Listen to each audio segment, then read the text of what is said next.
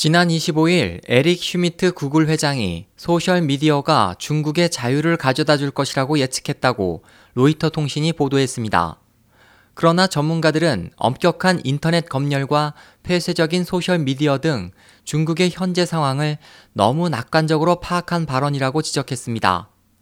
중국은 네티즌 수가 세계에서 가장 많지만 인터넷 검열도 세계 제일입니다. 예를 들면 페이스북, 트위터, 유튜브 등이 중국에서 모두 금지되고 있기 때문에 중국에서는 독자적인 소셜 미디어를 사용할 수밖에 없습니다. 이에 대해 인권 활동가 후자는 공산당은 절대 자유롭게 정보를 공유할 수 있는 장을 주지 않는다고 말했습니다. 중국의 독자적인 소셜미디어는 대부분이 모방한 것입니다. 예를 들면 신랑 웨이보는 중국판 트위터이고 인민망은 페이스북과 흡사합니다. 요오크는 유튜브에서 차용한 것입니다. 그러나 이들 소셜 미디어들이 얼마나 교묘하게 모방되었더라도 혹은 얼마나 많은 사용자가 있다고 하더라도 외부와 격리된 미디어이므로 해외의 자유로운 소리를 들을 수 없습니다. 해외에서 인터넷 봉쇄 돌파 프로그램을 제공하는 동태망의 빌샤 회장은 지금 중국 인터넷 자유는 먼 꿈이다. 분명 인터넷이 발달하고 소셜 미디어도 있지만 소셜 미디어는 그 기술을 이용해 정부의 요구대로 검열을 실시하고 있다고 지적했습니다.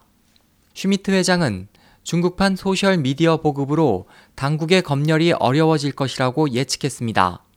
그러나 소셜 미디어 사용자가 늘어남에 따라 당국의 억압도 심해진다는 회의적인 시각도 끊이지 않습니다.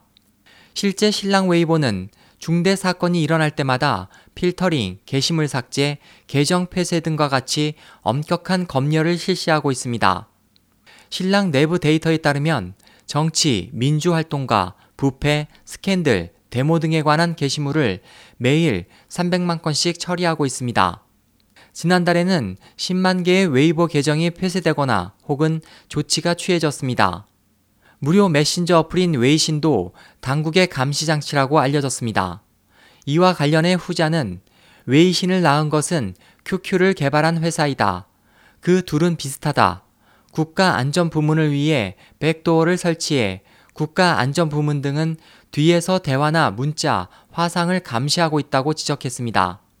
인터넷 전문가는 현재 검열을 돌파하는 소프트웨어가 없으면 중국에서 자유롭게 인터넷을 볼 수 없다고 지적하고 당국의 봉쇄를 돌파해 외부 세계의 진실을 알게 됨으로써 격리된 속에서도 거짓말에 현혹되지 않는다면 당국이 쌓은 검열 시스템이 붕괴되고 자유의 시대가 찾아올 것이라고 말했습니다. SOH 희망지성 국제방송 홍승일이었습니다.